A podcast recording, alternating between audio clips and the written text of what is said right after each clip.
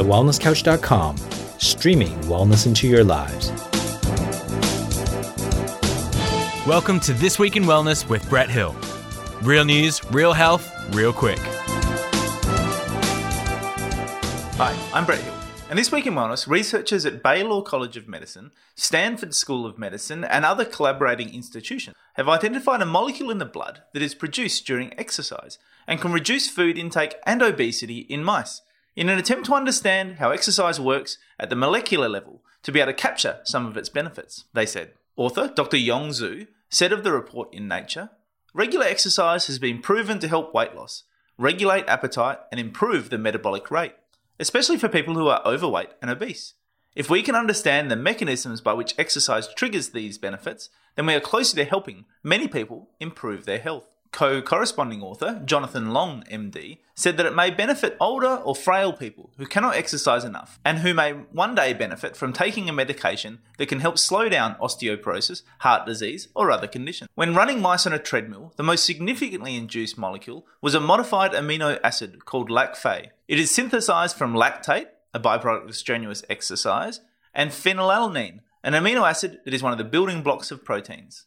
In mice with diet induced obesity, a high dose of lactate suppressed food intake by about 50% compared to control mice over a period of 12 hours, without affecting their movement or energy expenditure. When administered to mice for 10 days, lactate reduced cumulative food intake and body weight, in particular loss of body fat, and improved glucose tolerance. The team also found robust elevations in plasma lactate levels following physical activity in racehorses and humans. The greatest increase in humans was induced by sprint exercise, followed by resistance training and then endurance training. They said this suggests that lactate is an ancient and conservative system that regulates feeding and is associated with physical activity in many animal species. Xu went on to say that our next steps include finding more details about how lactate mediates its effects in the body, including the brain, and that our goal is to learn to modulate this exercise pathway for therapeutic interventions.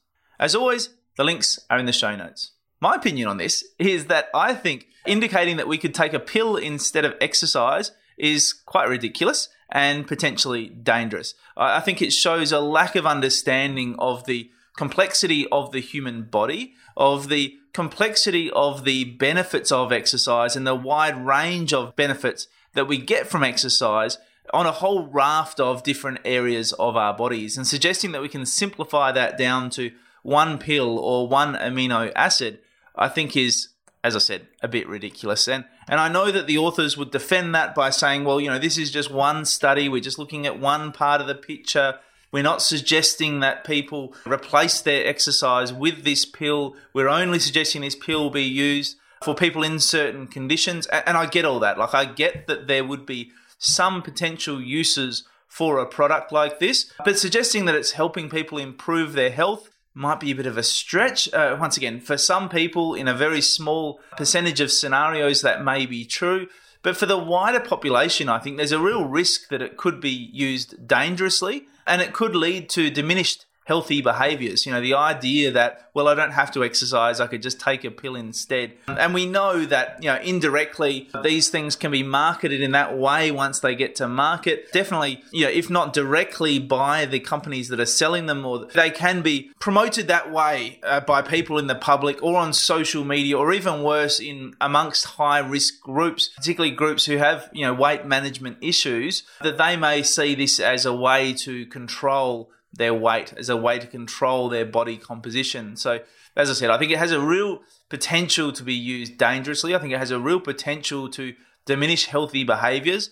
And so I think we need to be really careful about how we talk about this, how we promote these kind of medications, how we talk about them in the media, how we talk about them in the research. And once again, yeah, we need to be really careful about suggesting that they're improving people's health for the vast majority of the population. You know, the one other interesting thing I think that comes out of it was perhaps a little bit of a conversation around uh, exercise. In that, you know, the suggestion here was that this particular chemical, and once again, this is only one small part of a much bigger picture, so it's by no means definitive, but it did show that this particular you know, weight loss associated chemical was more greatly stimulated by sprint training over resistance training, and then resistance training over endurance training. And, and I think this is what we're starting to see in the research around weight loss is that the traditional idea that the best way to lose weight was to do lots of long endurance uh, exercise is now being replaced by the idea that actually you might be better off lifting heavy stuff and you may even be better off sprinting, which I know has you know long been promoted by the likes of Mark Sisson in the paleo community or the primal community